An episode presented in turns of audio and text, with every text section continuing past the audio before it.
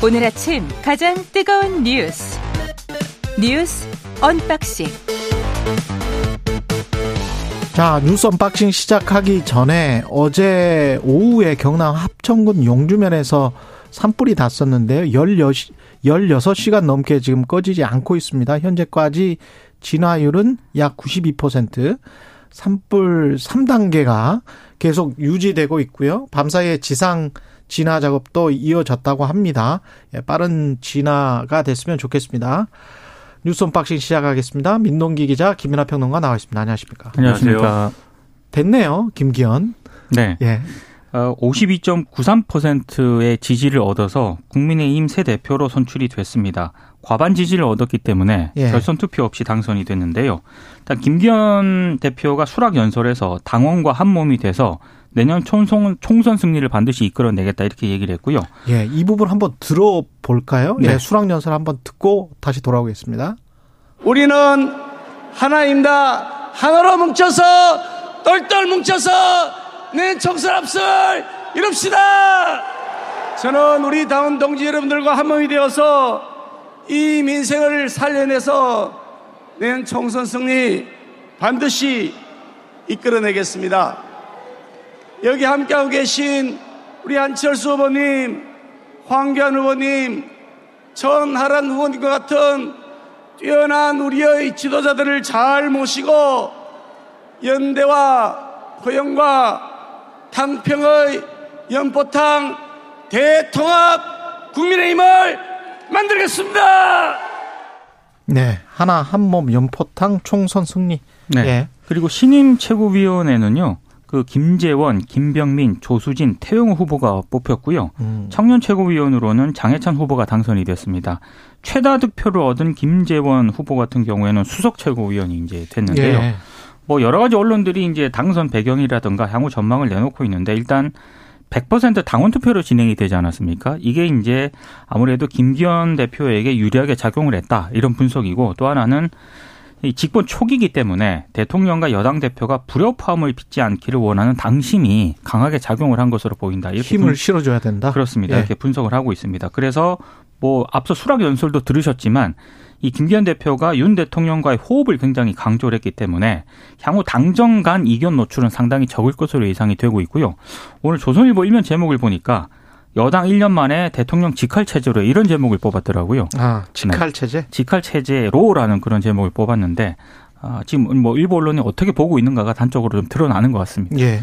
대부분의 언론의 평가는 지금 말씀하신 이제 그대로입니다. 뭐 이른바 뭐, 어, 이게 뭐 윤심에 가까운 체제 또는 윤석열 대통령의 뭐 당의 장악 뭐 이런 것 그리고 뭐 어떤 뭐 대리인들의 윤핵관의 어떤 무슨 뭐 이런 영향력을 넘어서는 음. 이 대통령의 직접적인 어떤 이 당 장악 이런 것이 가능해졌다 이제 이렇게들 평가하는 거고 연락사무소 뭐 그런 우려를 표하는 언론도 네. 있습니다. 연락사무소 되면 안 된다 뭐 음. 이런 우려도 있는데 그 부정할 수 없는 게 김기현 대표가 이제 처음에 이 전당대회 레이스에 들어올 때는 지지율이 한 3% 정도였다라고 그렇죠. 평가를 하는 거지 않습니까? 그랬었어요 그때? 그렇죠. 3%였어요. 그 전에 미미했습니다. 그 전에 더 더 낮은 지지율이 나온 것도 있는데 한 자리 숫자였구나. 그렇죠. 예.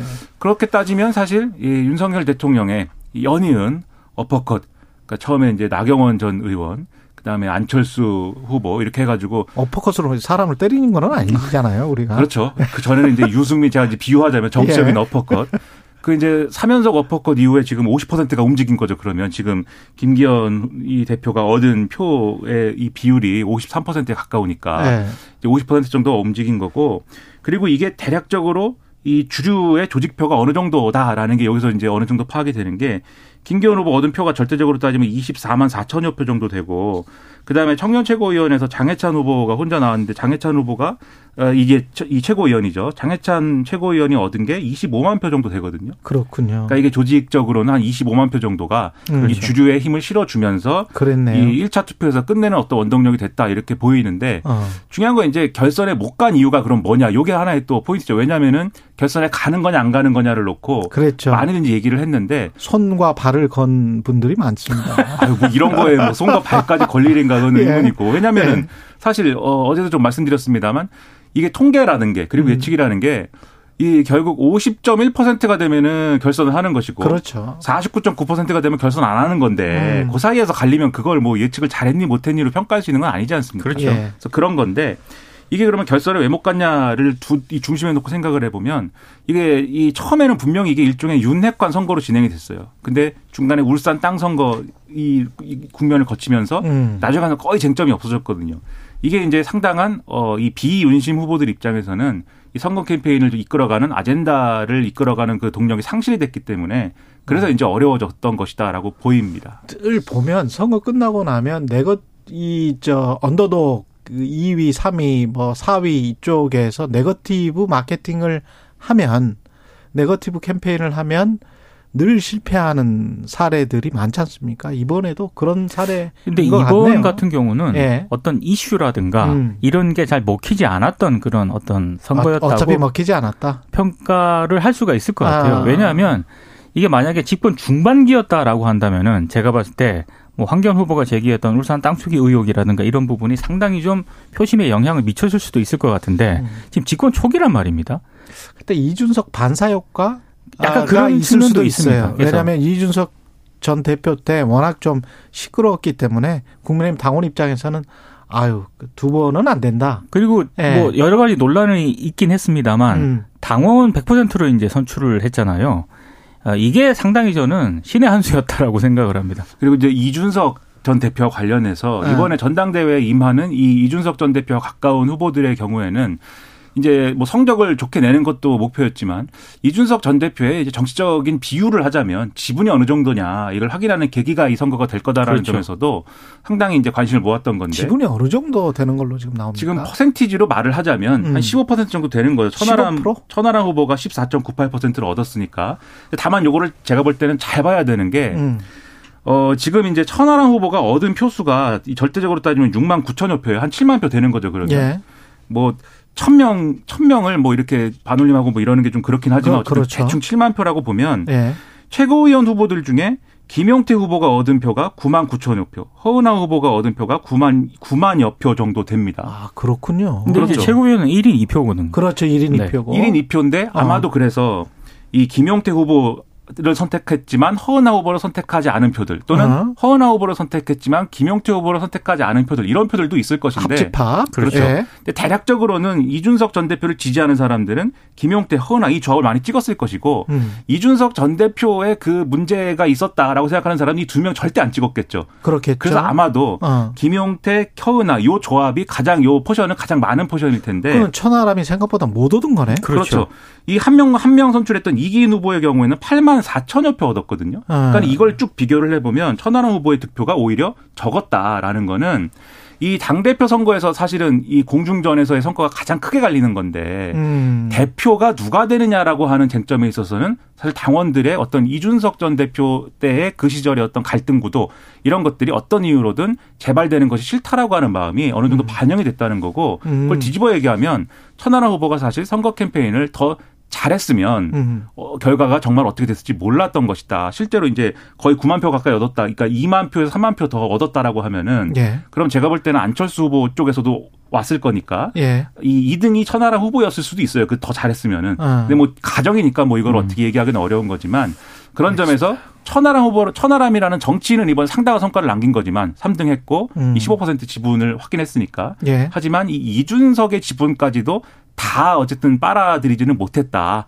그 점에서는 선거 캠페인이 음. 좀 상당히 어려운 상황에서 진행됐다는 걸 보여주는 표시다 이렇게 볼 수가 있겠습니다. 아까 김민아 평론가가 뭐 과거에는 3%였다 이러니까 이제 여론조사 개요를 제가 말씀을 드려야 돼요. 언론에 예. 인용이 돼가지고 제가 엠브레인 말했는데. 퍼블릭 네. 케이스탯 리서치 코리아 리서치 한국 리서치가 지난해 12월 12일부터 14일까지 3일간 조사한 결과고요. 아마도 중앙선관위 홈페이지에 나와 있을 것 같습니다. 네. 여론조사 심의 홈페이지에 아직도 있을 겁니다. 12월 12월 거면 예 그리고 참조해 보시면 될 것 같습니다. 김기현 대표 체제가 이제 어떨 음. 거냐 이런 것도 예상을 해봐야 되는데 앞서 말씀드렸듯이 이제 대통령의 입김이 상당히 강해질 거다라고 말씀드리지 않았습니까? 예.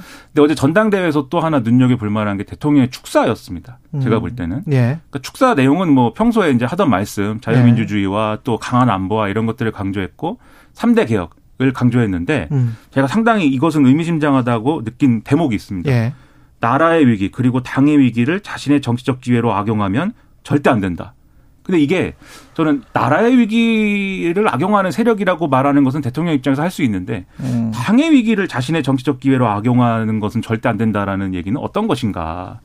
그러니까 이게 전당대회에서의 축사이지 않습니까?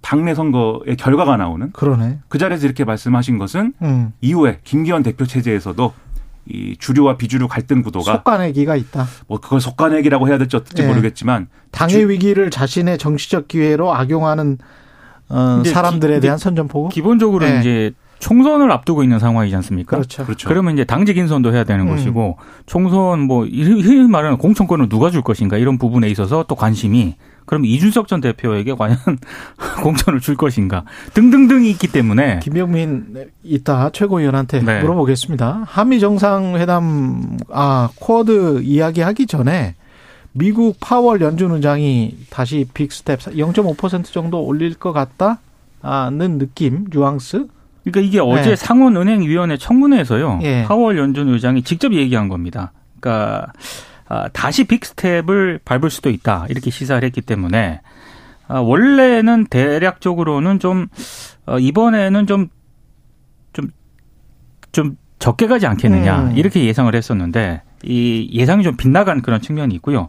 특히 이제 연준 인사들이 잇따라서 긴축 강화 발언을 그동안 내놓기는 했습니다만 어제 같은 경우는 약간 상황이 달랐던 게 연준의 수장이 직접 본인의 입으로 추가 긴축을 예고를 했기 때문에 만약에 21일과 22일 열리는 그 연방 공개 시장 위원회에서 만약에 다시 이제 픽스텝을 미 연준이 결정을 할 경우에는 미국의 기준금리가 5에서 5.25%로 올라가게 되거든요. 그러니까 음. 5%를 넘어서게 됩니다. 이렇게 되면은 우리 한국은행 입장에서는 다시 고민이 깊어질 수밖에 없는 게 원래는 그 이창용 한국은행 총재도 한미 금리 차에 기계적으로 대응하지 않겠다. 이렇게 이제 입장을 밝혀오긴 했습니다만 연준이 만약에 빅스텝을 또 밟게 되면은요. 예. 우리랑 지금 1.75% 포인트까지 격차가 벌어질 수도 있거든요. 음. 이렇게 되면은 한국은행 입장에서도 기준금리를 올릴 수밖에 없지 않나 이런 생각이 좀 듭니다. 그 다음에 이제 또 올릴 거란 말이죠. 그렇죠. 예. 미국은 지금 한 두 번 또는 세 번까지 생각을 하고 있는데 1.75가 아니고 2% 포인트까지도 이거는 뭐 역대 최대치기 때문에 한 번도 이런 일을 경험해 본 적이 없어서 어떻게 될지는 모르겠네요. 제가 언론 네. 보도 보니까 그동안 역대 최대 차는 1.5% 포인트였다고 하더라고요. 근데 장장 이제 제롬 파월 의장이 발언한 것에 대해서 그러니까 이전에 바로 직전까지는 이제 미국의 금리 인상 사이클이 어느 정도 정상화됐다라고 본 거 아닙니까? 0.25% 포인트 올리는 수준으로. 근데 지금 이 발언이 나왔기 때문에 그러니까 그동안 이제 어떤 긴축의 기강이 해이해진 지금 연준이 다시 지금 기강을 잡고 이제 강하게 나오는구나 이런 분위기가 쭉 퍼지면서 결국 최종 금리가 그동안은 이제 어느 정도일 거냐가 상당히 이제 논란이었지만 5% 중후반이 되는 거는 이제 거의 기정사실이고 그렇죠. 심지어 6%까지 갈 수 있다라는 시나리오까지 일부에서 거론된다는 거 아닙니까? 지금 미국 금리의 그 최종 금리가 아, 파월 의장 이야기 하지 마세요. 아니 파월 의장의 얘기를 네. 보면은 앞으로 계속 올릴 수도 있다는 그런 얘기이기 때문에 아니 뭐 이 데이터를 보고 하겠다는 거니까 그렇죠. 6, 그렇죠. 유가 6의 숫자까지 나온다고 하면 아유. 그렇죠. 근데 일부 언론에 이제 이렇게 예. 인용된 게 있어서 제가 말씀드린 건데 예. 이러다 보니까 사실 백악관에서 백악관의 입장에서 연준 의장이 뭐라고 얘기하는 거를 또 특히 바이든 행정부 입장에서는 뭐라고 면박을 주거나 하기가 어려운 조건임에도 불구하고 이거에 대한 우려를 지금 표명을 또 하고 있단 말이죠. 음. 그러니까 이게 뭐 제롬 파월 의장이 시사한 대로만 쭉 갈 거냐는 아직 의문이 있는 거지만 이게 끼칠 막대한 어떤 영향이라는 게 우리를 좀 더 힘들게 할 수 있다라는 거는 지금 좀 더 가능성이 커진 거고 좀 더 어려운 상황이 된 것이기 어, 때문에 많이 힘들게 할것 같습니다. 그렇죠. 예. 위협적입니다 이것은. 근데 뭐 조절을 하는 게 통화량 조절하는 게 금리하고 그 재정 정책인데 재정 정책은 지금 어 미국 같은 경우는 다 풀고 있는 거 아니에요? 그렇죠. 계속. 그러니까 이제 상반된 행동을 하고 있기 때문에 파월 입장에서 봤을 때도 아니 정부에서는 그러면은 안 아끼고 팍팍 쓰면서 우리한테 계속 뭐 금리를 음. 뭐 너무 올리지 말라 이렇게 말하는 게 말이 되냐? 우리는 정책 목표가 연준이 하는 일은 아무래도 금리기 음. 때문에 그, 아, 물가기 때문에 물가를 잡는 거에 최선을 다할 수밖에 없다. 이렇게 이야기를 하면 또 할 말이 없어요. 그렇죠. 예. 그러니까는 인플레이션의 그 뭐랄까요. 음. 황금률이랄까요, 뭐 기준이랄까, 2% 밑으로 살짝 떨어지는 게 제일 좋다는 거지 않습니까? 음. 근데 지금 파월 의장이 그렇게 얘기를 했어요. 정책 목표인 2%까지 낮추는 과정은 멀고도 험난한 길이 될 것이다. 예. 그러니까 멀고도 험난한 길을 그런데 뭐 누가 만들었느냐 자연스럽게 조성된 것도 있겠지만 지금 누가 만들었느냐 이런 음. 뉘앙스가 지금 있는 거지 않습니까? 그렇죠. 그러니까 이게 쉽게 해소되는 문제가 지금 아닐 수밖에 없는 것이죠. 말씀하신 이런 대로. 정도의 고금리가 그러니까 금리를 인하하기 시점하는 시점이 뭐 6%로 갈 갈 것 같지는 않습니다만 최대 5.5%까지 간다고 하더라도 그거를 인하하는 시점이 내년 상반기쯤이다 이런 이야기가 지금 나오고 있지 않습니까? 그렇죠. 그러면은 우리는 여름이나 가을쯤이면 내리기 시작 할지도 모른다라는 아주 낙관적인 전망이 있었는데 그게 이제 다 사라져 버린 거잖아요. 그렇죠. 연말이 아니고 내년 상반기 이야기가 나오고 있기 때문에 그렇게 되면 시간이 이렇게 오랫동안 우리가 견딜 수 있을까요? 그리고 우리의 선택지가 네. 또 좁아지는 게 정치적 일정을 고려하면 더 그렇습니다. 왜냐하면 그렇죠. 지금 말씀대로 내년 초까지 그러면 이 어떤 문제들의 어떤 연속이 쭉 이어진다고 하면 음. 근데 그 앞에 그러면 선거가 코앞에 있는 거잖아요. 총선이죠. 네. 그러면 이 정부 입장에서 그리고 정권 입장에서 대응할 수 있는 카드는 반절밖에 안 되는 것이기 때문에 그런 의미에서 더 고통을 어떻게 견딜 수 있는지 돌파할 수 있는지는 음. 지금부터 대책을 만들어 나가고 국민들을 설득하고 이런 과정이 필요한 것이고 그걸 위해서도 통합적 리더십이 필요한 거죠 지금은. 먼저 주사를 맞느냐, 나중에 주사를 맞느냐, 계속 몰핀을 꽂고 진통제를 맞고 있느냐 그 문제예요. 그렇습니다. 금리 문제는 4월 한미 정상회담 쿼드 참여도 검토하겠다. 정부 고위 관계자가 그렇게 이야기를 했다고 합니다. 정부 고위 당국자 얘기입니다. 익명으로 네. 나왔는데요. 일단 몇 가지 얘기를 했는데 음. 미국의 핵 사용 기획이나 집행 등의 절차에 한국의 참여를 제도화할 것을 요구하고 있다. 이런 얘기가 하나 나왔고요. 그리고 또 하나는 이번 정상회담을 계기로 중국을 겨냥한 이른바 쿼드 실무그룹 참여를 좀 기정사실화하는 그런 분위기 이런 것도 감지가 되고 있습니다. 관련해서 또 요미우리 신문이 보도한 내용도 있는데요. 미국 정부가 한국, 일본 정부의 핵 억지력에 대한 협력을 강화하기 위한 목적으로 새로운 협의체 창설을 타진하고 있다. 이렇게 보도를 하고 있거든요. 그러니까 음. 이세 보도를 종합을 하게 되면은 상당히 대중국 견제라든가 압박에 우리 한국 정부의 참여가 기정사실화되는 그런 분위기이기 때문에 이번 한미 정상회담에서 상당히 이 문제가 주요 의제가 될 것으로 일단 보입니다. 중국 측 반응이 지금 점점 나오고 있는 상황이고 그렇습니다. 예, 그러니까 오, 예 말씀하십시오. 이 한미 정상회담에서 성과를 기대한다고 할 때 크게 둘로 나누면 지금 말씀하신 이 군사적인 부분들 그래서 실제로 우리가 요구하는 확장 억제 강화라는 게 어느 수준까지 그러면 약속이 되고 확정이 되는 거냐 이 부분이 하나가 있을 거고 그 다음에 이제 경제 문제인데 그게 예를, 예를 들면 이제 IRA법, 음. 인플레이션 감축법하고 그다음에 이제 반도체 최근에 보조금 주는 그 기준과 관련돼서 얼마나 우리 기업들의 대중국 투자와 관련된 부분들을 양해해 줄 거냐, 그걸 얼마나 얻어낼 거냐 이 부분이지 않습니까? 그러니까 피해를 얼마나 최소화할 거냐. 우리가 안보라는 점에서 이만큼 어떻게 기여를 해주면 경제라는 점에서 미국이 이 정도 정도 양해를 해줘야 된다. 이 구도가 지금 돼버렸는데 음. 지금 근데 계속 해온 걸 보면 어제도 말씀드렸지만 쉽게 안 내주거든요. 받아가는 거는 미국이 막 받아가는데 내주는 거 쉽게 안 내주고 이거 질질 끌고 이러기 때문에. 근데 그게 미국만의 문제, 미국과만의 문제가 아니고 지금 중국이 있기 때문에. 그렇죠. 네. 우리가 여기에서 어떻게 모르겠습니다. 현명하고 네. 신중한 대처가 필요한 겁니다. 중국의 환구시보에서 벌써 시그널이 나오고 있습니다. 곧 있으면 아마 오후쯤에는 뭐 우리도 관련 보도가 나올 테니까요. 음. 중국 쪽은 상당히 경계의 눈빛을 바라보고 있다. 그거는 확실한 것 같습니다. 그렇습니다. 예, 여기까지 전해드리겠습니다. 뉴스 언박싱 민동기 기자 김민아 평론가였습니다. 고맙습니다. 고맙습니다.